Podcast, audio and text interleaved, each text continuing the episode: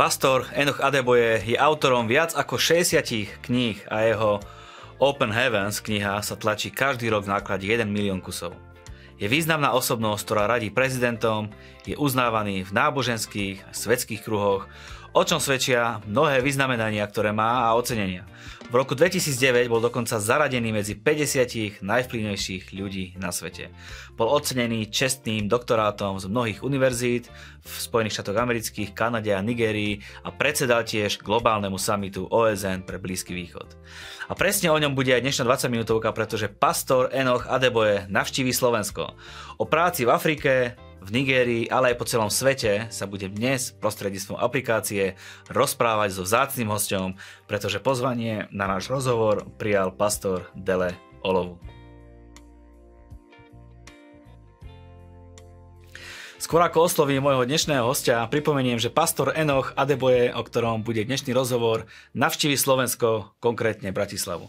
Preto si nenechajte újsť túto jedinečnú príležitosť, aby ste mohli stretnúť pastora najväčšieho zboru na svete, celosvetovo vplyvnú osobnosť a na vlastnej koži spoznáte, že sú pred nami veľké veci a že musíte e, vidieť veci vo veľkom a rozmýšľať nad vecami vo veľkom. Konferencia sa uskutoční 24. apríla 2022 v Bratislave.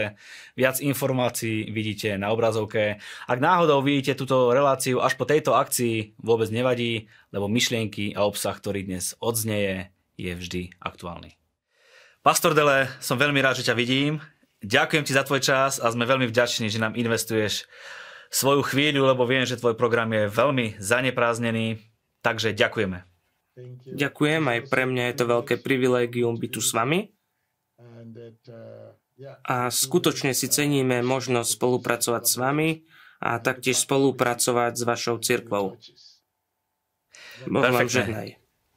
Ďakujeme. Povedz nám, kde sa momentálne nachádzaš. Aktuálne sa nachádzam aj toto video natáčam z mesta Dordrecht. Tu aj bývame a toto je môj dom. No a moja kancelária sa nachádza v Amsterdame, kde budeme mať budúci týždeň aj konferenciu. Čiže 21. a 22. apríla.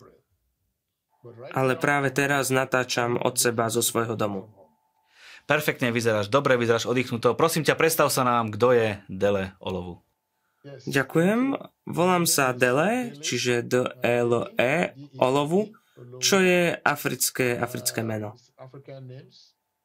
Moje anglické meno je Claudius.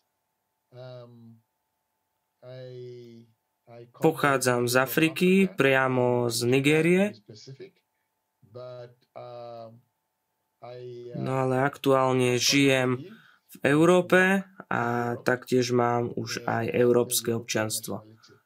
A žijem tu už cez 20 rokov. Výborne, tvoja angličtina je perfektná. Prosím ťa, povedz nám, čo robíš v Európe. Pôvodne som prišiel vyučovať ako profesor na univerzite, univerzite, ktorá sa nachádza v meste Hák. No a tento inštitút bol súčasťou univerzity, ktorá bola taktiež súčasťou Erasmu. Takže toto som robil, ale počas toho som bol aj súčasťou zakladania mnohých cirkví. No a toto som robil stále, aj keď som bol doma ešte v Nigérii, ale taktiež aj v iných krajinách Afriky. A tak, keď som prišiel, znovu som robil to isté, bol som súčasťou zakladania mnohých cirkví a dnes skrze Božiu milosť navštevujem mnohé cirkvy v Európe, vo všetkých štátoch, v tých 46, 48 štátoch a Európy. A celosvetovo sa Božia vykúpená církev nachádza už v 197 krajinách. Áno, to mala byť moja nasledujúca otázka, aby si nám predstavil uh, organizáciu RCCG, čo v preklade znamená Božia vykúpená církev. Okay. Názov cirkvy je vykúpená kresťanská církev Božia. To vlastne znamená, aj dávame na to dôraz, že každý jeden člen cirkvy má byť vykúpený. a taktiež má mať stretnutie s pánom Ježišom Kristom. No a církev začala už pred 70 rokmi svoju službu v Afrike a služba začala skrze apoštola, ktorý nebol príliš vzdelaný, ale niesol na sebe veľa Božej moci. A ako čas plynul, tak prenechal vedenie církvy pastorovi Enochovi Adebojemu. A to bolo v roku 1981. Výborne. Predtým, ako sa dostaneme k veľkým africkým miliónovým kampaniám, prosím ťa, povedz nám, ako sa darí vašej práci v Európe, možno celkovo kresťanstvu v Európe. Um, Aktuálne zažívame také časy, ktoré sú vo veľkom protiklade, čo kedysi bývalo, pretože vieme, že to boli práve Európania, ktorí priniesli evanelium do Afriky, ale aj do celého sveta. A všetky africké národy, ako aj zvyšok sveta, prijalo evanelium od kresťanov z Európy. No keď prídete ako cudzinec bývať do Európy, čo vás veľmi, veľmi zarazí, je to, že Európania absolútne neriešia evanelium. Evangelium ich absolútne nezaujíma a v Holandsku hovoríme, že tolerujeme všetko okrem Krista. Čiže sme tolerantní voči čomukoľvek, ale nemôžeme a nedokážeme tolerovať evanelium. A to je jediná vec, čo Európania nemajú radi. A to je veľmi, veľmi šokujúce. No a toto to všetko je práca nepriateľa po celom kontinente. A naše cirkvy sa snažia priniesť takú protikultúru. No a toto je všetko na to, aby sme mohli našim veriacim povedať a ukázať im, že Boh je živý a je stále rovnaký včera, dnes i na veky. A toto je také heslo celej našej služby. Židom, 13. kapitola, 8. verš. Ježiš Kristus ten istý, dnes, včera a na veky. Amen. Poďme naspäť ku vám do Afriky. Prosím ťa, predstav nám, ako tam funguje církev, keď sa tam stretáva tak veľa ľudí. Proste my si to možno nevieme predstaviť, tak iba v skratke, že ako to tam u vás celé funguje. Církvy v Afrike sú súčasťou veľkého prebudenia, ktorý je absolútne veľké a je prítomné skoro v každom národe. A výsledkom tohto je to, že mnoho misionárov vychádza z Afriky do celého sveta, rovnako ako máte mnoho misionárov, ktorí vychádzajú zo, z Južnej Korei a taktiež aj z Číny. A možno je to preto, že je zlá ekonomická a politická situácia, preto ľudia prichádzajú a hovoria k Bohu. No a správa Evanielia prináša oslobodenie. Prináša oslobodenie od chudoby, oslobodenie od beznádeje. A církev v Afrike sa absolútne obracia. A pre nás v Afrike skoro všetky dobré veci pochádzajú od cirkvy. Vzdelanie, zdravie, ako aj absolútne celé zdravotníctvo, a všetky tieto dobré veci života prichádzajú späť a církev sa vracia späť do týchto oblastí.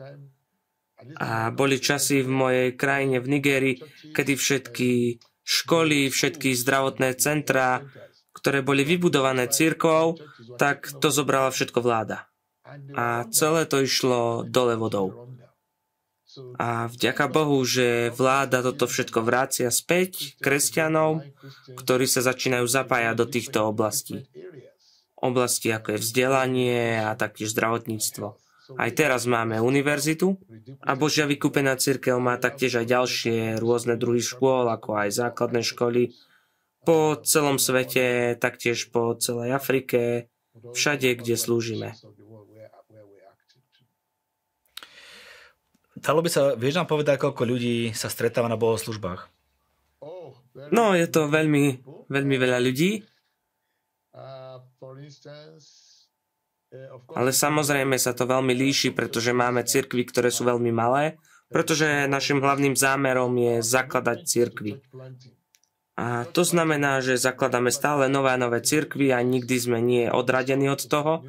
A tieto cirkvy niekedy začínajú v malom, ale potom počase sa z nich stanú veľké cirkvy. A najväčšími udalosťami je, keď všetky cirkvy sa spolu zídu a toto nazývame konferenciami. Alebo aj koncoročný kongres.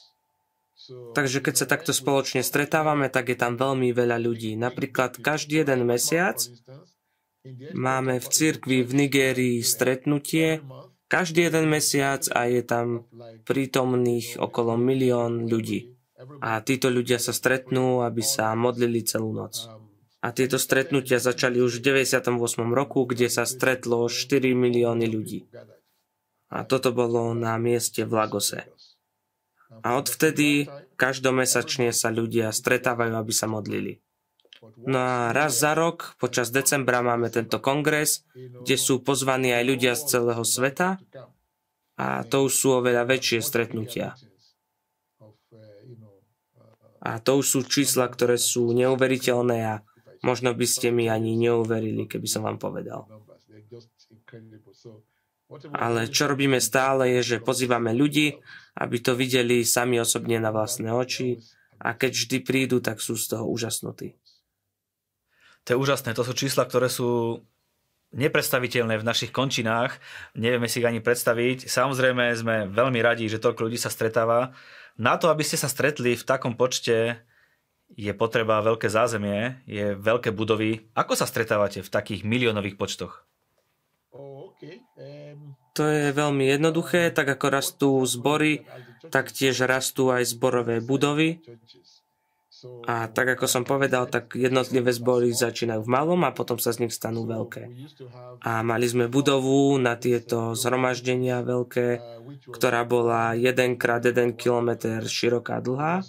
Ona bola oveľa menšia, ale potom postupne sme ju vybudovali na 1x1 km ale teraz na kempe vykúpenia v Lagose v Nigérii máme budovu 3x3 km, 3 km na jednu stranu, 3 na ďalšiu.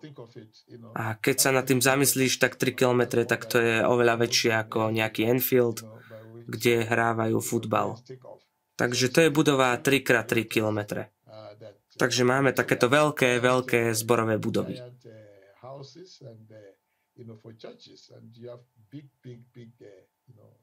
A skoro vo všetkých mestách vo svete máme takéto veľké budovy a to je vďaka Božej milosti. A máme ich aj tu u vás v Európe. Fantastické.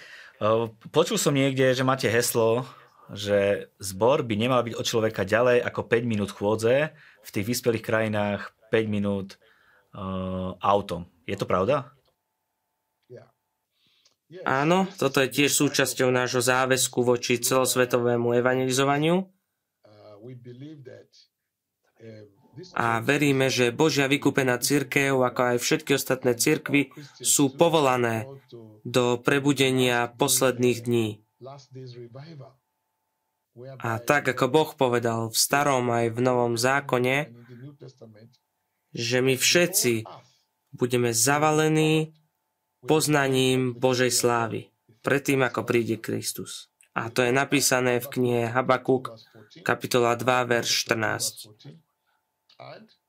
A taktiež Matúšovi 24, 14 kde Pán Ježiš Kristus osobne povedal, že toto evanelium kráľovstva musí byť kázané do všetkých národov vo svete a potom príde koniec. A inými slovami môžeme povedať, že koniec nepríde až dokým všetci nebudú mať možnosť počuť evanelium. A preto, aby prišiel koniec, musíme sa uistiť, aby každý jeden mohol mať prístup k cirkvi. A aby nikto nemohol povedať, že tá cirkev je príliš ďaleko odo mňa. Takže našim zámerom je zakladať cirkvi čo najbližšie k ľuďom, ako sa len dá. A čo nám k tomu dopomáha a uľahčuje nám to, je, že využívame profesionálov. Takže väčšina pastorov, až okolo 80% pastorov, sú profesionáli, no a nie sú to pastori na plný úvezok, ale sú to pastori na pol úvezku. A to vie veľmi pomôcť, pretože ak ste doktor, alebo ako aj ja som bol v Európe zameraný na elektro, tak som bol schopný zakladať cirkvy všade, kde som chodil.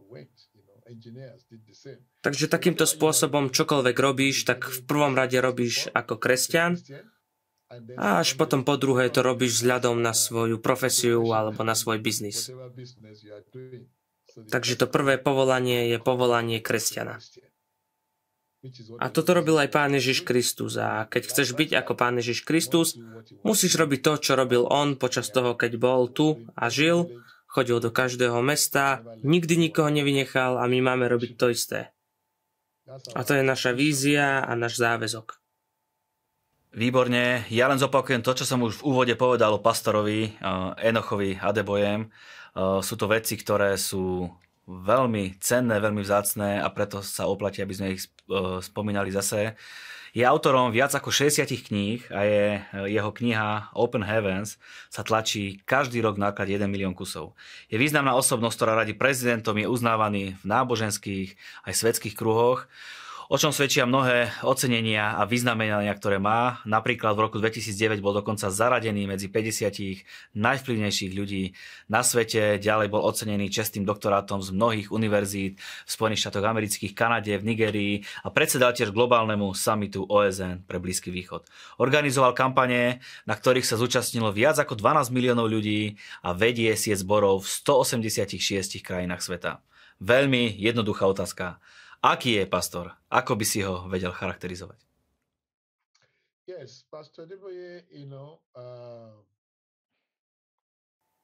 Pastor uh... Adeboye je osoba, ktorá spoznala pána Ježa Krista v roku 1973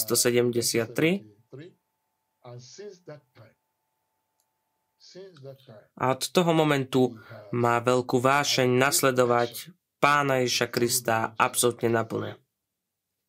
A tak ako vám poviem, on taktiež učil a vyučoval na univerzite ako profesor jednej z univerzít, ale potom sa absolútne zaviazal nasledovať pána Ježiša Krista. A taktiež túto cestu svetosti, zakladania cirkvy a celosvetovej mobilizácie. A je absolútne odovzdaný pre túto víziu. A pán ho veľmi pozdvihol. On sám chcel byť vicekancelár, to bola jedna z jeho ambícií, ale odvtedy, ako odovzdal svoj život Ježišovi, tak pán toto všetko zmenil a teraz je už pastor pastorov. Cestuje po celom svete, vyučuje, prorokuje, povzbudzuje ľudí, aby prišli ku Kristovi, a mobilizuje Božiu církev po celom svete. Teraz má 80 rokov vďaka Božej milosti a stále je zaviazaný na to, aby cestoval a aby hovoril príbeh, ktorý dokáže priviesť človeka ku Kristovi. Áno, vieme, že cestuje, to aj spomínáš, lebo príde na Slovensko 24. apríla bude veľké zhromaždenie s ním, takže pozývame každých, kto pozera túto reláciu.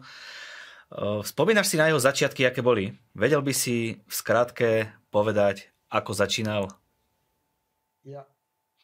Um, úplne, úplne normálne, pretože ešte predtým, ako odovzdal svoj život Kristovi, tak bol len obyčajný človek.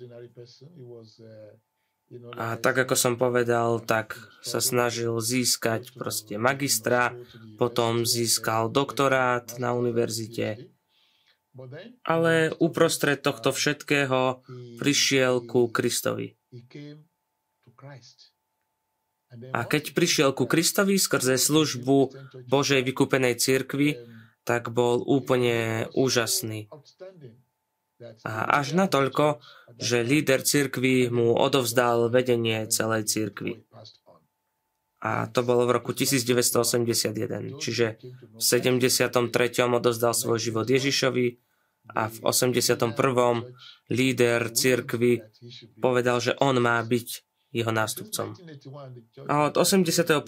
církev veľmi narástla, pretože keď prebral církev, tak církev bola len v severných a západných častiach Nigérie, ale dnes, už som to samozrejme povedal, ale znova to zopakujem, církev je prítomná v 197 štátoch sveta. A pokračujeme ďalej, církev narastá a budeme rásť ďalej. Aké má videnie o veciach? Aké má ciele? Jeho cieľom je vidieť každú rodinu skrze službu po celom svete zasiahnutú evanieliom. Aby každá jedna rodina mala príležitosť stať sa Božím dieťaťom. A samozrejme je to veľmi ambiciozne, ale takúto vášeň on má. A zmobilizoval rôzne ľudské, finančné aj materiálne zdroje, ale hlavne tie duchovné. Duchovné zdroje, ktoré vypôsobia to, že toto sa všetko udeje. Jeho charakter je zaviazaný Božiemu slovu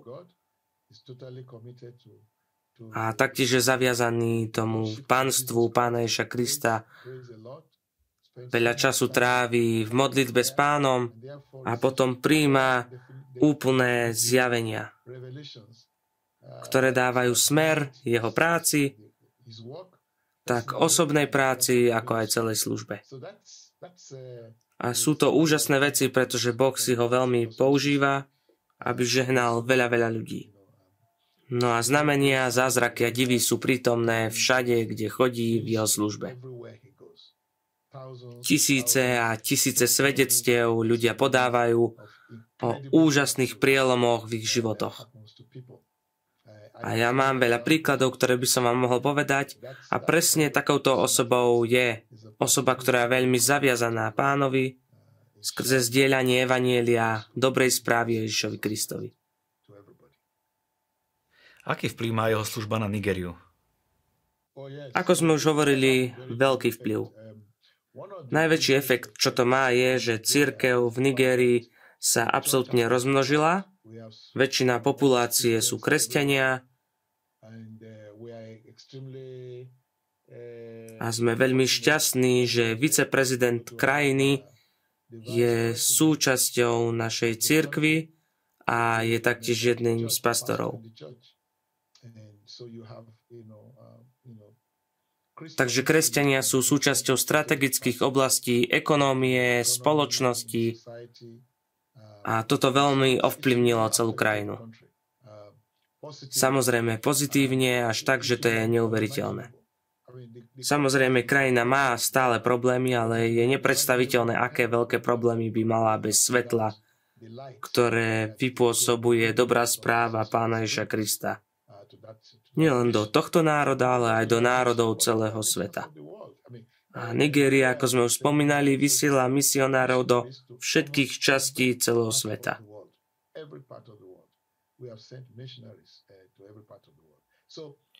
Takže áno, samozrejme, krajina zápasy a má nejaké ekonomické, sociálne aj politické problémy,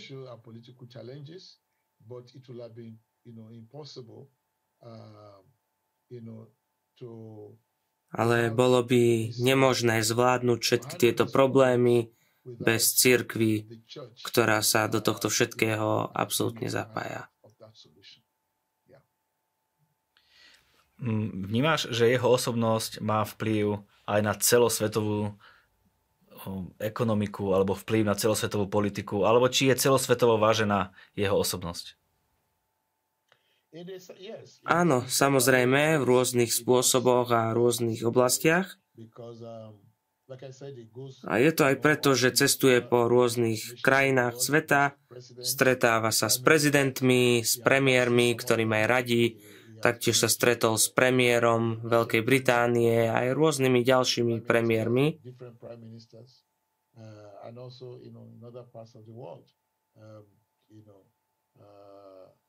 Taktiež bol súčasťou OSN a možno ste si všimli a zaregistrovali, že bol vedený ako jeden z top 50 najvplyvnejších ľudí celého sveta. A toto bolo všetko vedené a publikované v Amerike v rôznych správach. A tento Newsweek v Amerike ho považoval a stanovil za jedného z top 50 najvplyvnejších ľudí na svete. A to je nemalý úspech. A presne takýmto typom osoby on je. Keď sa tak nad tým zamýšľam, ako je možné, že v Afrike, v Nigerii, ktorá nikdy nebola nejak kresťansky, historicky založená, že tam momentálne prevládajú kresťania a sú tam veľké kampane. Samozrejme, stále sú nejaké problémy a stále nejaké výzvy pred nami. A čo toto spôsobilo je, že Boh si povolal a vyvolil si ľudí v tejto krajine, ľudí, ktorí sú úplne zaviazaní, rovnako ako pastor Adeboje, a ktorí sú zaviazaní pre dobrú správu Evanielia Pána Ježa Krista. Sú taktiež veľmi vášniví pre toto, veria v Božie slovo a Boh osobne sa im zjavil a ukázal, že akým je.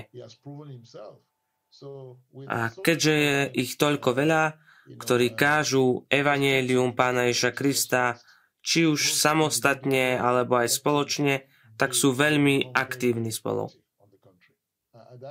Takže takto jedine to vieme vysvetliť. Samozrejme je to aj hnutie Božie, ktoré vyslobodilo štát, národ z smilstva.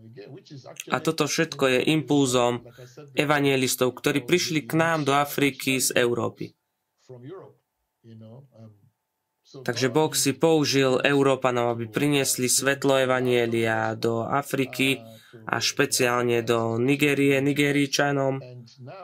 No a teraz máme presne tie tzv. opačné misie tým, že sú to Afričania, ktorí prinášajú Evangelium Pána Ježa Krista do Európy a len Boh toto dokáže vypôsobiť. Zahrajme sa troška na prorokov budúcnosti. Ako vidíte tento rok? Celosvetovo, možno v Európe, na Slovensku a tie ďalšie roky, ktoré nás čakajú? Sláva Bohu. Áno, vidíme veľmi svetlú budúcnosť pre Európu a aj poviem dôvody prečo. Áno, dneska veľa ľudí hovorí, že Európa zomiera alebo je mŕtva. A to je pravda, lebo ako vidíte, Európa sa nedokáže brániť, je veľmi rozdelená. Ale toto slovo proroctva, ktoré nám Boh dal minulý rok, je, že toto obliehanie sa skončilo. Obliehanie sa skončilo. A toto nás pozbudilo k tomu, aby sme mali aj konferencie v Európe, pretože robili sme to aj predtým, ale potom sme začali rozmýšľať, či máme pokračovať kvôli situácii s covidom. Ale sme povzbudení k tomu, aby sme verili Bohu aj ohľadom tej situácie COVID-19, že sa stane históriou a to sa už stáva tak v, tu v Holandsku, ako aj u vás na Slovensku. A áno, my Európania sme urobili veľmi veľa chýb, ktoré si zaslúžia Boží, Boží súd, ale Boh je milostivým Bohom a povedal v knihe Ezechiel, v kapitole 22, verš 30, že ak dokážem nájsť človeka, ktorý sa postaví do tej medzere a bude sa modliť a bude sa prihovárať za túto zem, tak budem milostivý a ušetrím túto zem. A máme veľa ľudí, a ja osobne som už navštívil Slovensko a videl som veľmi veľa pastorov, ktorí sú absolútne zaviazaní, ale aj taktiež v ostatných krajinách štátoch Európy, pretože to je moja robota a práca chodiť do štátov a pozerať cirkvy, navštevovať cirkvy a vidím tieto výsledky a vidím ľudí, ktorí sú absolútne zaviazaní pre oslobodenie Európy. A preto sa aj tešíme na tento festival života, ktorý sa uskutoční po konferencii v Amsterdame. Takže Amsterdam pre západ a Slovensko s Bratislavou pre východ. Takže či je to východ alebo západ, tak vidíme, ako sa Boh hýbe a preukazuje tam stále svoju moc skriesenia.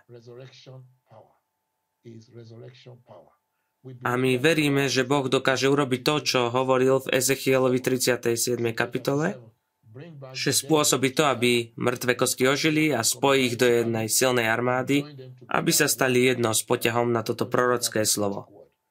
A my veríme, že keď je jednota zámeru medzi ľuďmi v cirkvi v Európe, tak sa Európa znova stane veľmi mocnou silou. Samozrejme špeciálne, ak hlavným zámerom bude Pán Ježiš Kristus. A keď bude zámer daný na Ježiša Krista, tak Európa sa stane veľkými, veľmi veľká a bude takým majákom pre ostatné krajiny a národy. A toto je naša nádej, o toto sa modlíme a toto očakávame, že toto bude výsledkom všetkých zhromaždení, ktoré už teraz sa v Európe dejú. A preto sa nebojíme vojny a veríme, že vojna skoro skončí a dokonca znova pomôže Európe, aby znova obnovila svoj zámer na Ježiša pretože bez neho to bude len zmetok a skaza nielen životov, ale aj majetku a v to sme aj dúfali, že sa to už v Európe nikdy nestane. Ale máme nádej, že Boží ľudia vypôsobia to, že príde Božia sláva, Božia moc a Božia veľkosť tak, ako je prorokovaná v Božom slove. Menej Ježíš. Amen. Amen. Náš rozhovor začína byť veľmi zaujímavý, ale žiaľ, čas hrá proti nám a musíme ho ukončiť. Pastor, ďakujem ti veľmi pekne za tvoj čas, za to, že si nám obetoval tvoj čas. Posielame pozdraví a verím, že sa uvidíme osobne. Áno, a ja sa veľmi teším, že vás uvidím osobne a modlím sa, aby Boh si použil tieto zhromaždenia v Amsterdame aj v Bratislave na to, aby priniesol veľkú slávu, veľkú silu a veľkú moc a svedectvá pre svojich ľudí v mene Ježiš. Boh vám veľmi žehnaj a ďakujeme za všetko, čo robíte. Ďakujeme a nech je to tak, ako hovoríš, nech vidíme veľa svedectiev, nech vidíme Božiu moc, Božiu silu. Nech je Pán s tebou, nech ťa požehná celú tvoju rodinu, celú tvoju službu, aj celú církev, ktorú vedieš. Ďakujeme. Boh vám žehnaj. Veľmi si vás ceníme a nech vás Boh požehná vo všetkých oblastiach. A uvidíme sa tento týždeň. Ahojte. Prajeme vám, nech je váš pokrok zrejmy vo všetkom a vyznaj prosím spolu so mnou, že tie najlepšie dni sú stále iba predo mnou.